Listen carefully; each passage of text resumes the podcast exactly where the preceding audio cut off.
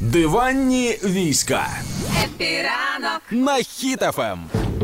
Дуже хотіла слави і отримала власне, але як то кажуть, народна приказка наоборот доброт. В Івано-Франківську блогерка під час прямого ефіру в TikTok заявила, що в Україні найтупіший народ і народитися вона б хотіла в іншій країні. А, таким чином, очевидно, хотіла перевернути увагу аудиторії TikTok. Не знаю. Пізніше наступного дня буквально за свої слова вибачалася з печальним виразом обличчя.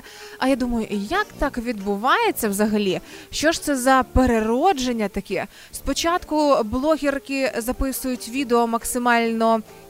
Зухвали із текстом е, Я народилася в Україні, і це моя найбільша помилка. І взагалі я не патріотка, і тут народ найбідніший взагалі. Е, Я ніколи не думала, що буду розмовляти російською настільки легко, як вона говорила в своєму Тіктоку, але, мабуть, настільки легко було говорити, що вона не знала, що ге, це не російська мова і патамуша і так далі. Ну, власне, чомусь вона вирішила, що і легко.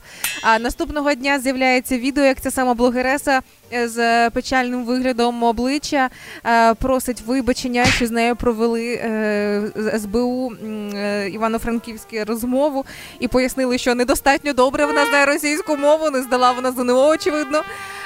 За що їй дуже соромно і вибачається, причому чомусь українською мовою. Я не розумію, що так відбувається. І так я подумала, що а чого взагалі наші спецслужби, чи е, звідки виникає ось ця ідея записувати відео із вибаченнями, е, там, де їм е, дуже шкода, що вони наробили щось, не маючи наміру когось образити і так далі.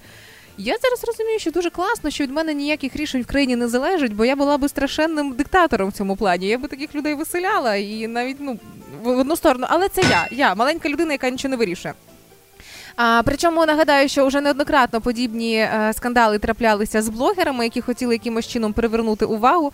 Був випадок, коли е, пам'ятаєте, акторка Ліза, якщо не помиляюся, її звали, яка грала ще в серіалі Школа, говорила про те, що Україна це взагалі не зрозуміло що, і потім е, ревносно вибачалася за образливе висловлювання про українську мову і про Україну.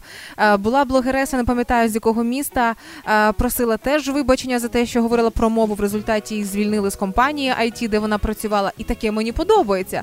Що відео записати з вибаченнями це така історія. Ти записав відео, потім видалив відео, було воно, не було.